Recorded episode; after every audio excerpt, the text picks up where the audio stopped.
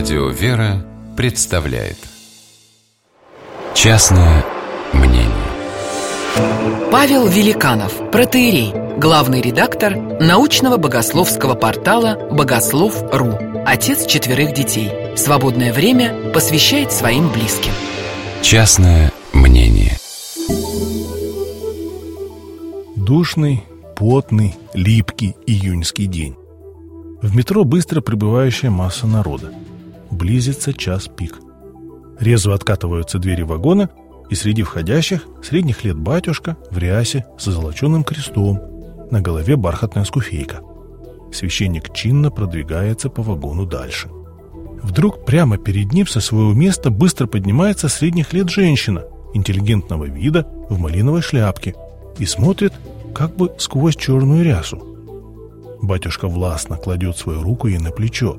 «Ну что вы, матушка, сидите, я постою, мне недолго ехать». Женщина недоуменно поднимает глаза на священника. Окружающие начинают хихикать.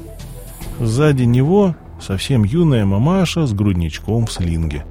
Ах, вот оно что, кому место-то предназначалось. Священник пропускает мать с ребенком вперед, и они усаживаются. Захлопываются двери, поезд быстро набирает ход. На лице священника глубокая задумчивость. На следующей остановке он нагибается к уху дамы в малиновой шляпке. «Простите меня, пожалуйста». «Батюшка, да что вы, все в порядке». Помолчав несколько секунд, священник говорит. «Да нет, не все в порядке. Понимаете, если бы я был без рясы в гражданском, мне и в голову бы не пришло, что вы, взрослая женщина, собираетесь мне место уступить.